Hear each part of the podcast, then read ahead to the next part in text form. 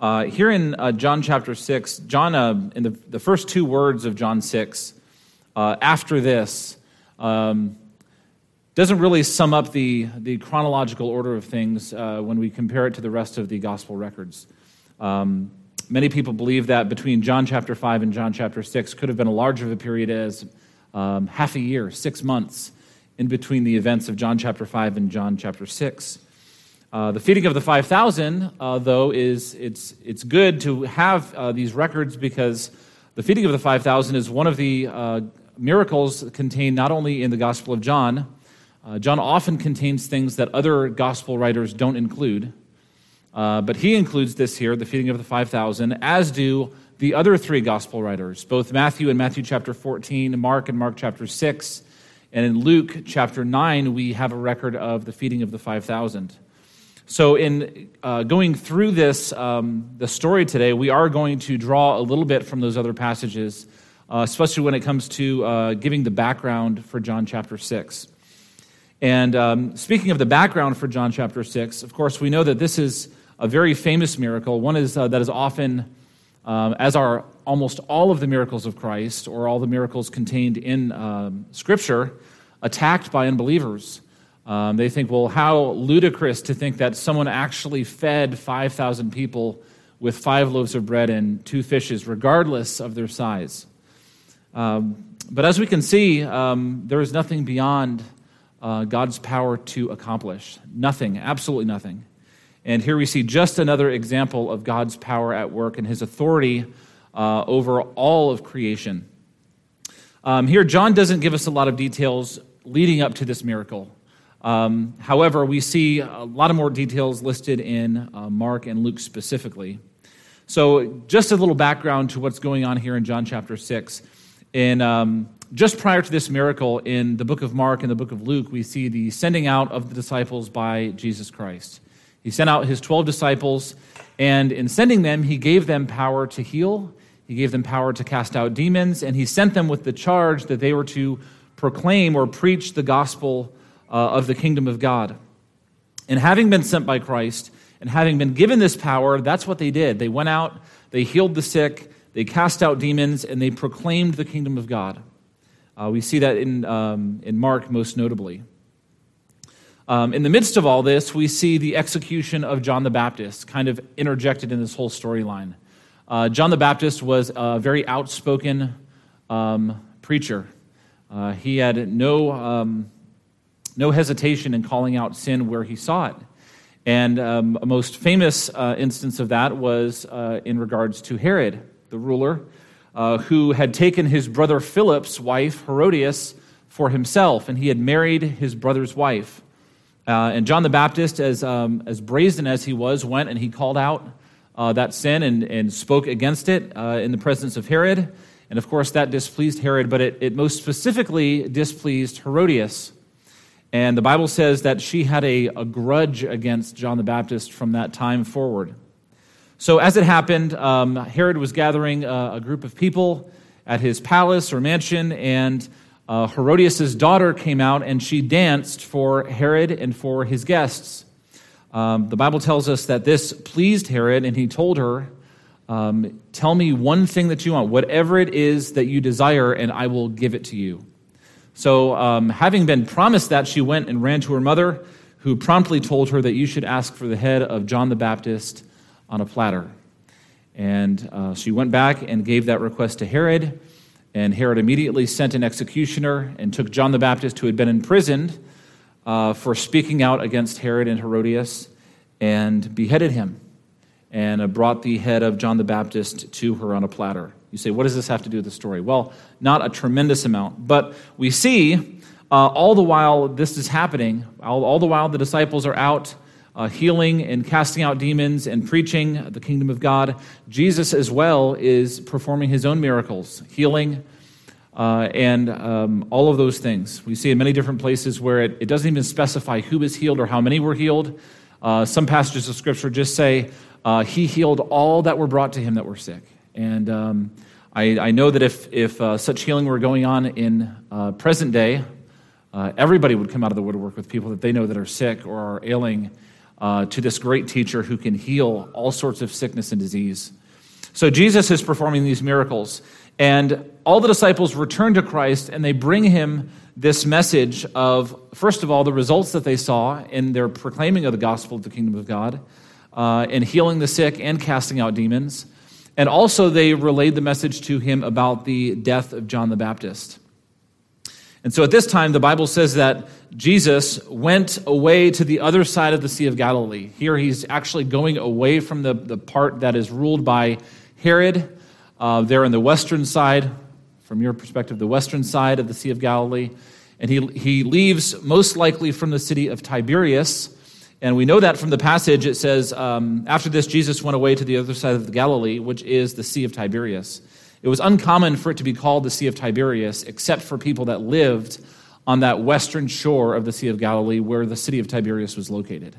So we, he's going from the western part of the Sea of Galilee, and he goes across um, to the other side of the Sea of Galilee.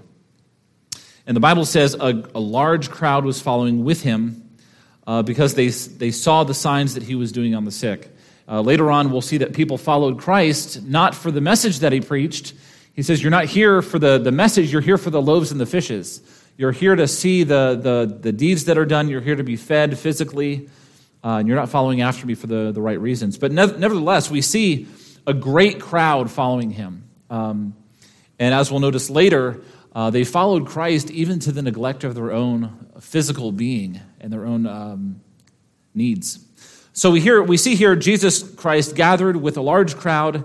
They followed him to see the signs that he was doing, and he went up on the mountain. Uh, many people think that this wasn't necessarily a very specific mountain, but the, the mountains, uh, or the, the land area to the east, the northeast specifically of the Sea of Galilee, is a very mountainous area. It's kind of hill country. So it could refer to any one of the hills or mountains that were there on the, on the side of um, the Sea of Galilee. And there he sat down with his disciples. Most often, Jesus Christ sat, if you look uh, throughout the gospel records, he would sit and teach his disciples. That was his custom. And here in verse number four, now the Passover, the feast of the Jews, was at hand. This kind of both gives us a, a view into the political uh, climate. Um, many people followed after Christ because they thought that he was the one Messiah. Their idea of the Messiah, as we'll see later in this passage, um, did not line up with what Jesus actually came to this earth for. They believed that he was a political ruler that would rise up, much like Moses. We could see a lot of, and I, I unfortunately I, I, can't take the time to go into all of the parallels that can be drawn between um, Jesus and Moses in this uh, miracle. But um, in reading a little background, uh, a lot of the commentators draw a lot of parallels between Jesus and what the, the people expected their Messiah would be a Moses type leader who would rise up, deliver the people from their uh, oppressors, from Rome, and deliver them and provide for them. Um, so we see here people gathering here, and um, here says, Now the Passover, the feast of the Jews, was at hand. So this is kind of springtime. We also see the, the very deserted place where they were uh, was filled with green grass. They all sat down on, on grass. Um, and that would be the only time of the season where grass would be green in this part of the, of the country. It was a desert place. So he sees the large crowds coming to him, and we're faced with, first off, first off a dilemma. We're going to look at the, the dilemma that Jesus Christ gives his disciples. Uh, we'll also look at the disciples' response to Christ, and then we'll look at the provision that Jesus gave and the excessive supply that was, that was had. So, first off, we see the dilemma presented to the disciples in verse number five and six. So, Jesus turns and Jesus said to Philip, and this is very interesting that John uh, draws out Philip as the specific one that Jesus is addressing. If you look at the other gospel accounts of this, Jesus um, talks to the disciples. He calls the disciples, and he tells the disciples as a whole, uh, feed them, feed the people. But here he specifically addressed Philip. Um, in Mark, Luke, and also Matthew, we see as it comes time uh, when evening is coming, and Jesus is concluding his miracles, the disciples come to him and they say, Why don't you send the crowds away? Send the crowds away to the various villages and places all around this area so they can eat and they can find lodging. Um, that's not contained for us here in John, but rather, uh, John just jumps right to the point of the whole story where Jesus presents this dilemma to his disciples and says, uh, specifically to Philip, Where are we to buy bread so that these people may eat? And you say, Well, why would, why would Jesus call out Philip? Well, if you look back in John chapter 1, where um, Philip is brought to Jesus and Jesus calls Philip to follow him, uh, the Bible says that Philip was from Bethsaida, which is uh, most likely the city um, where they were gathered, or, or, just outside of the city of Bethsaida, is where Jesus was here uh, with this multitude of people. Uh, so he's saying, Where are we going to buy bread that all of these people may eat? Um, and it's very interesting that in verse number six, Jesus had a specific intention by asking this question. Jesus was not literally wondering, um, man, guys, how are we going to feed all of these people? There's so many people here. How are we going to feed all of them? It wasn't that Jesus was wondering what he was going to do. Uh, verse number six states implicitly that, or explicitly, that Jesus knew what he was going to do. But Jesus posed this question to Philip uh, to test him, to prove him. And so he gives them this question where are we going to, to find food or buy enough bread for all of these people that they may eat? Now, you, um, you see, this is, of course, always referred to as the feeding of the 5,000. But um, according to Scripture, uh, other portions of Scripture that we look at, we can see that there were more than 5,000 people present. Um, and I believe it's Mark that draws attention to this and says that, or Matthew, that there are 5,000 men beside women and children, specifically denoting that 5,000 men were present besides the others. And some people have estimated that at least double the amount, if not up to 20,000 people were present um, at this, the performing of this miracle. So when you, when you think about the disciples in Christ asking him, where are we going to buy bread to feed all of these people? Just imagine for yourself, um, and I'm not sure, uh, how many of you have ever been in the crowd of, of, I mean, besides like a baseball game, right? Because we all, baseball games, there's like 50,000 fans. Um, not now, last year there were 50,000 fans. Um, now you have about 20,000 cardboard cutouts. Um, but we've all been in the presence of these massive crowds, right? Imagine being a, a place where you're looking out over 20,000 people and Jesus is asking you, how or where are we going to buy bread so that all of these people can eat? And this is the dilemma you're facing.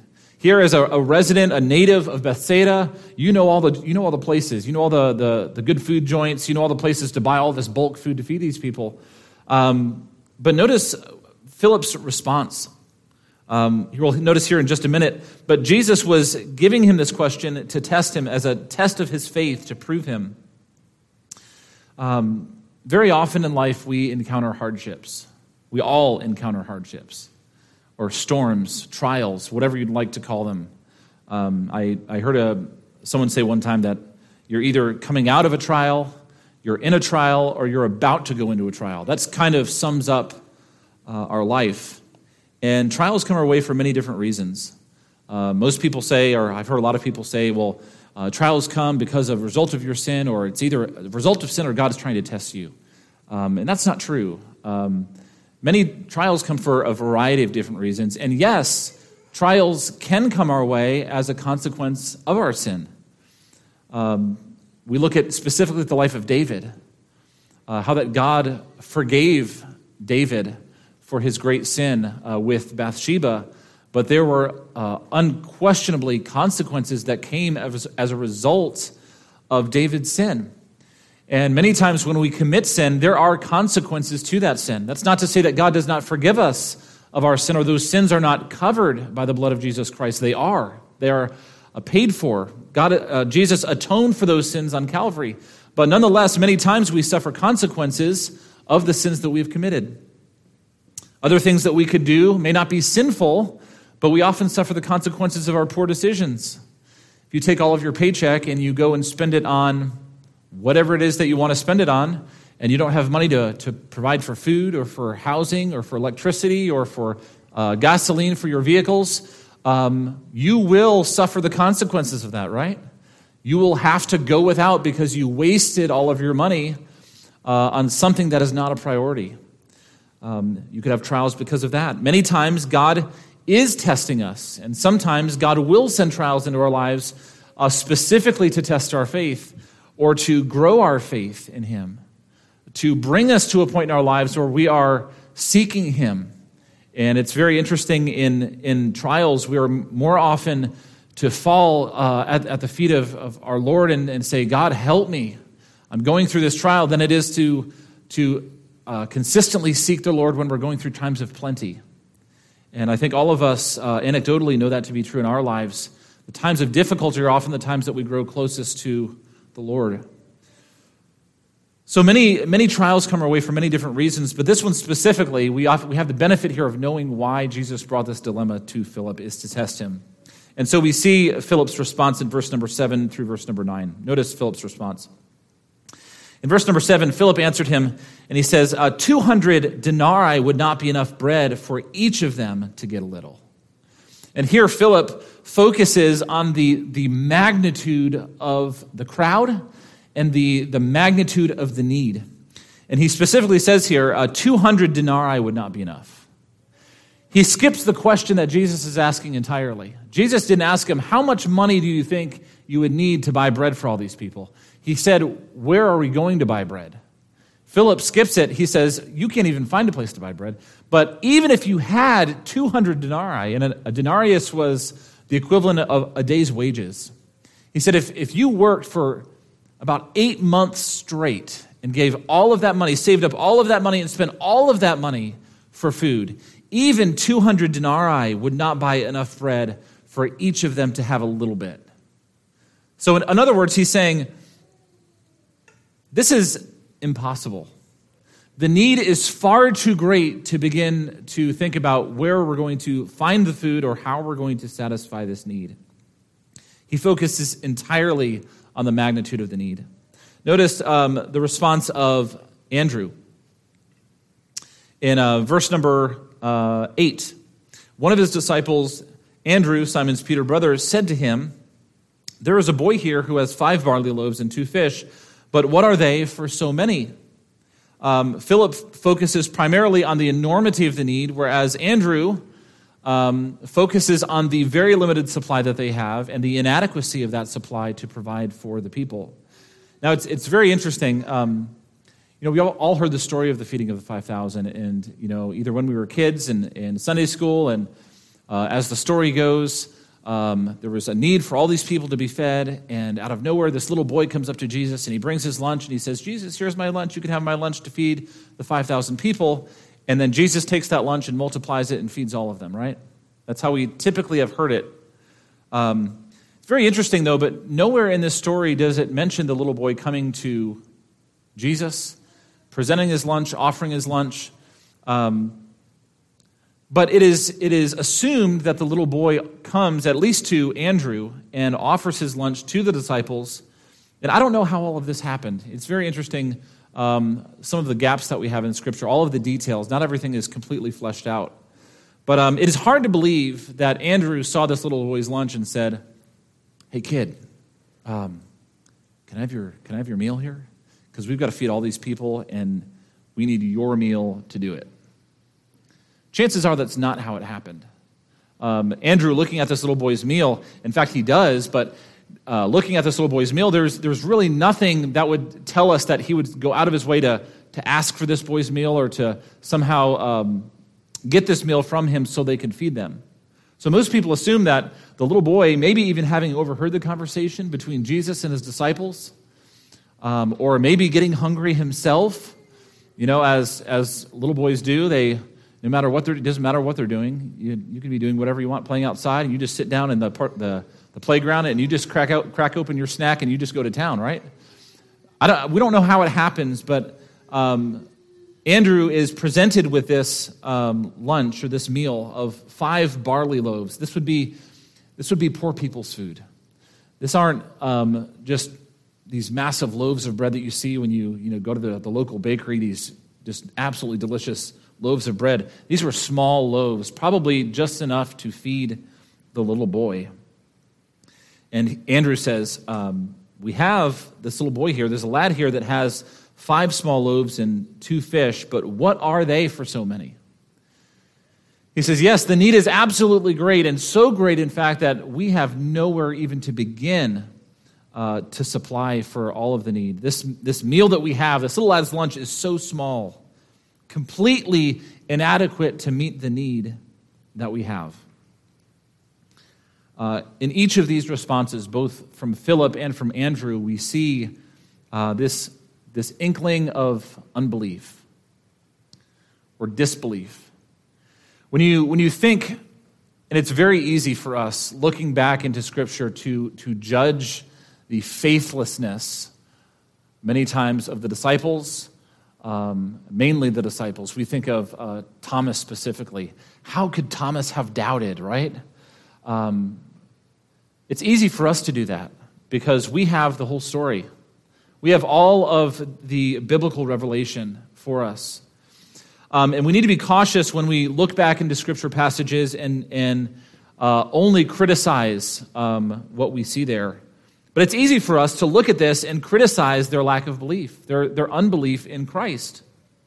Remember, the disciples had witnessed up to this point just contained in John we see the, uh, the conversion of the woman at the well, uh, the, the woman who had five husbands, and the one that she was with was not her husband.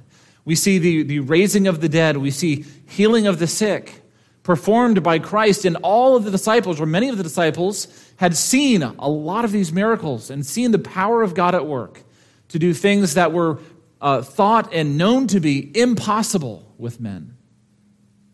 But not only that, the disciples themselves had been endowed with the power to heal supernatural power and authority to heal the sick and to cast out the demons as they preached the kingdom of God.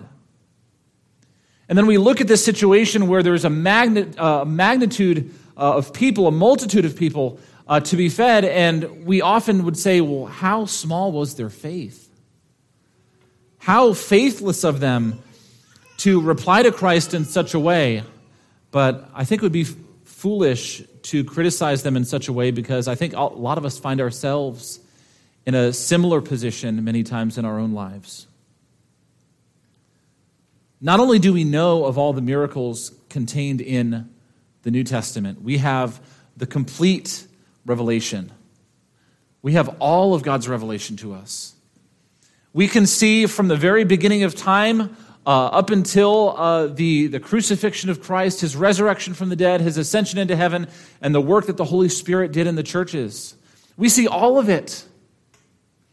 Yes, we see the feeding of the 5,000. We see the raising of the dead. We see all of these things. But more than that, we have been partakers of the miraculous work that Jesus has accomplished.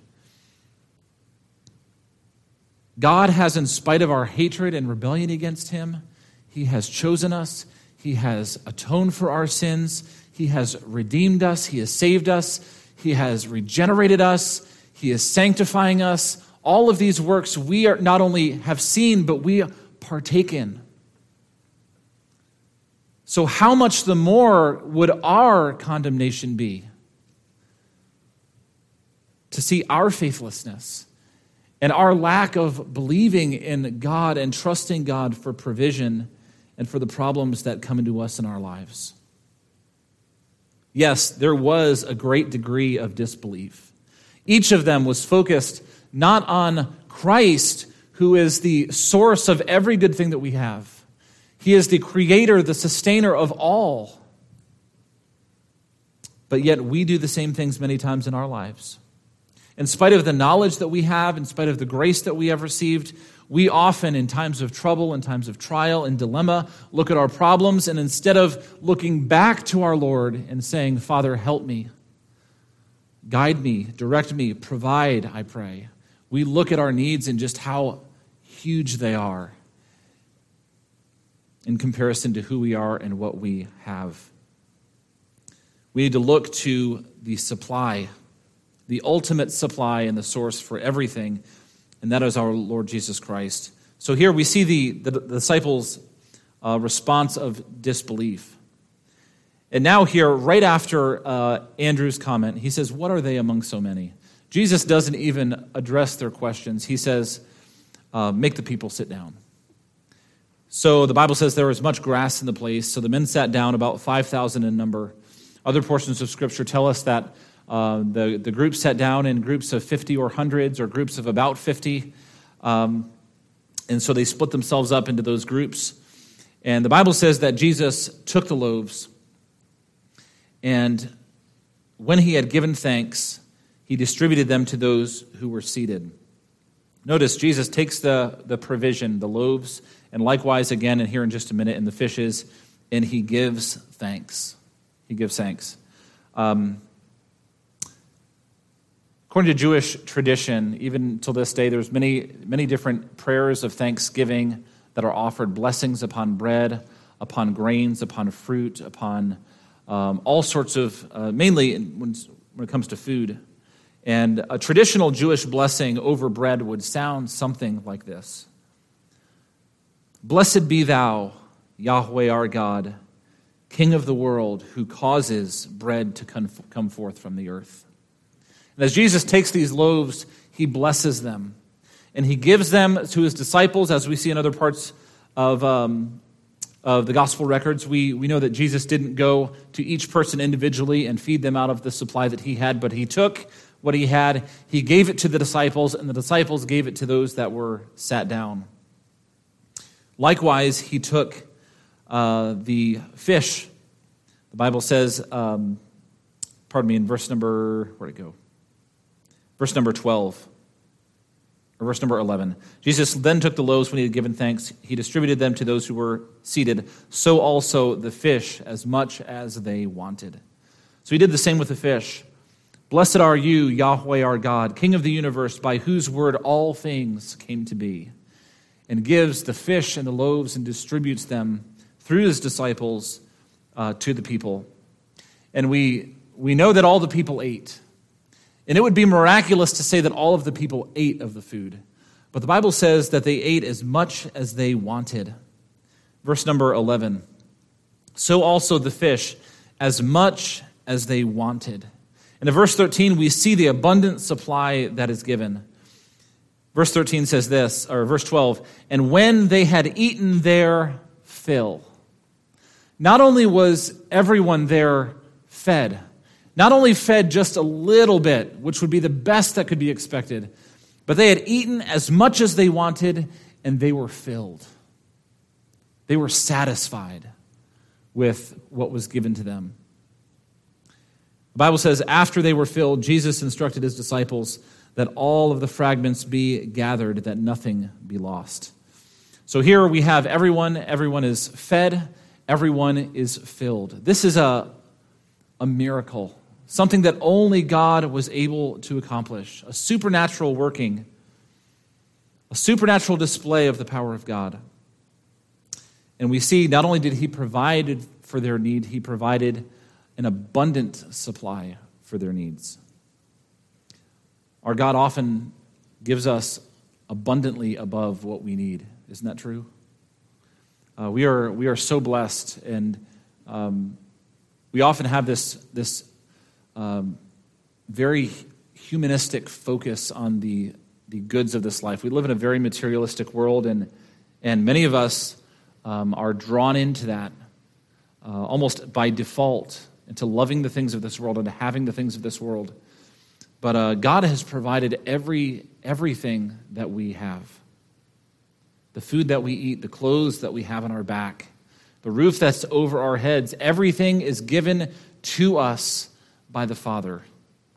Every good gift and every perfect gift cometh down from the Father of lights, with whom is no variableness nor shadow of turning, the book of James says. Everything that we have, we owe to God. Yes, the needs that we have, but also the excesses that we have, we owe to Him. And they are given to us by our Father. So here he tells the disciples, Go and I want you to gather up all the excess that nothing be wasted. Um, I, I, saw one, one quick parallel I'll relate to you from, um, from Moses, uh, a parallel that was drawn by one of the, the people I read. I think it was, uh, I think it was Calvin, actually, in his, his commentary. Uh, he drew this parallel um, how that um, God rained down manna from heaven, right? And he only gave them enough for that day's allotment, that day's provision. And he specifically told them, do not gather more, don't take anything extra for tomorrow. Uh, and if you do, it's, it's going to be spoiled, it's going to be rotten. except on that one day, the day before the Sabbath. He would tell them, Go out and gather enough for today and for the Sabbath day. And God preserved everything that was. Whereas every other day it spoiled, God preserved all of that uh, to be eaten, not only on that the day before the Sabbath, but the Sabbath day as well. Uh, and he drew that parallel here, and it says, likewise, Jesus tells his disciples, Go out and I want you to gather all the fragments that remain, that nothing be lost or nothing be wasted. And what Jesus' intention was, according to him, was to, to take these 12 baskets of food and to, to keep them and, and to serve them to others at a later time. I don't, I don't necessarily um, know how all of that went. You hear, I've heard many sermons on uh, the feeding of the 5,000, and almost everyone I've heard says, uh, uh, you know, all those 12 baskets left over, he gave one of those baskets to each of the disciples. So they would have a, a remembrance that, that, uh, that God provided abundantly above what they needed. I heard another pastor that, um, that uh, he referenced that, uh, and he said, um, I don't think God gave anything to the disciples. They, were, they disbelieved everything. He said, I, I think God gave all of those 12 baskets to the little boy. and uh, he took him home and showed his, showed his mom. Um, I don't know, but he said, Take up all of these baskets that nothing be wasted. And so we see 12 baskets, we see 12 full baskets with the remnants of what was, uh, what was given. So, what can we learn from this? Um, John Calvin had a couple, a couple specific applications. He had, I think, five or six, but a couple really jumped out. Um, and then there's some other practical applications that we can have. Uh, one, if, if God is concerned with providing for the physical needs of those who followed him on a whim or for the wrong reasons, and we notice later in that passage um, that Jesus actually had to withdraw from that crowd. In verse number 14 and 15, we see all of the people were just awed with amazement, and he actually withdrew from that crowd lest they forcibly take him and make him king. Because that's what they thought the Messiah was. That's what they were looking for a physical leader, a political leader to deliver them from their oppressors. But he says if God is so concerned with providing for the physical needs of those who followed him on a whim or for the wrong reasons, how much more will he provide for the daily needs of those who seek after him in his kingdom? And we have that promise given to us in Matthew chapter 6 and verse 33 Seek ye first the kingdom of God and his righteousness, and all these things, the necessities of life, as we looked at recently in Luke as well, all of these things will be added to you. They'll be given to you for those who seek the kingdom of God. Not only that, but uh, Calvin said this God is not only the author of spiritual life, but he is also the fountain of all physical blessings, blessing us with the necessities of our daily life through Jesus Christ. Everything that we have, everything that we own, our very bodies and breath is owed to God. He is the source and the fountain of all of it. And without him, we would have nothing that we have. We would not be were it not for our, our God. And then lastly, he said, we ought to always give thanks for everything to God through Jesus Christ, as scripture tells us in Ephesians chapter 5 and verse 20. Give thanks always for everything to God. Um, we often give thanks to God when we have good things happen, when we're doing well, when our, our job is prospering, when we get that bonus at work, or our, our family relationships are thriving, or what well, you can just fill in the blank. Whatever good things we have, many times, and uh, sad to say, many times we fail to thank God for what we have. But many times we, we do well and we thank the Lord. Thank you for all the, the benefits that you've given me, for your provision. But how often do we thank God when we have those trials? When we have, instead of having an abundance, we have a dearth. We have nothing or seemingly less than nothing. Just as much as God is working in the miraculous, abundant times of our lives in providing for us, He also is working in the times uh, of dire need, of times of necessity. So we ought to give thanks to God always for everything to the Lord Jesus Christ. And uh, one of the last things that we can um, uh, by way of application, then we'll, we'll close. I didn't want to didn't want to go too long. I didn't want to get mentioned in the next service. So, uh, for those that were here last time I taught, um, the last thing that we that we can look at and we can be thankful for and we can gather from this lesson is that um, that we have the source of everything. He is accessible. We can reach out to him in prayer and cast all of our cares upon him because he truly cares for us. We can cast all of our cares, all of our anxieties, we can take them to the Lord and cast them at his feet. All of our needs, we can go to the, the one who owns the cattle on a thousand hills and say, Father, I have a need. Can you help me? Instead of worrying about our, our need, our lack, or the magnitude of our problem, we must always just run to Christ with our problems and our trials. And He will meet us there. He will bless us and help us through that time of trial and that time of difficulty. Let's pray. Our Father, we, um, Lord, we fall short many times. Lord, just as we would look at Philip and Andrew and say, wow, what a lack of faith. Lord, many times if we would actually look into our own lives, we would see, Lord, not only that faithlessness, but faithlessness to a much greater degree at times. And Father, I pray that you'd forgive us, Lord, for the times in our lives where we are surrounded by trials or difficulties where we focus strictly on the need or our insufficiency for it instead of focusing on our, our Savior. And Father, I pray that you'd help us in times of difficulty. Lord, to not run to you as a last resort, Lord, but as a, as a first option, Lord, to go immediately to the source of all blessings. Lord, to the God of our salvation, to the author and finisher of our faith. Lord, who, who bestows blessings on us, Lord, not only physically, but much more spiritually. Lord, you have forgiven us of our sin. You have cleansed us. You have adopted us into your family. You've made us joint heirs with Christ. Father, we thank you for the grace that we have received at your hand and the mercy that you have shown us each and every day. Lord, I pray that we would run to you with our trials and problems and that we would give thanks for everything that we endure. Lord, in both times of, of need and in times of plenty. May we always give thanks to you for what you have done. Father, I, I pray that you would especially bless uh, this day, Lord, as it is uh, your day, the Lord's day, where we, where we gather to worship you and to praise you. Uh, Lord, I pray that you would uh, especially bless this day, Lord, as it is a day where we ordain our pastor this evening. And I pray that you'd uh, be with this church, be with our pastor as he uh, preaches in the next hour. I pray that you would work through the sermon. Lord, that we would be blessed by our fellowship with one another and by the reading of your word and the prayer and the singing of, of praises to your name. In Jesus' name we ask all these things. Amen.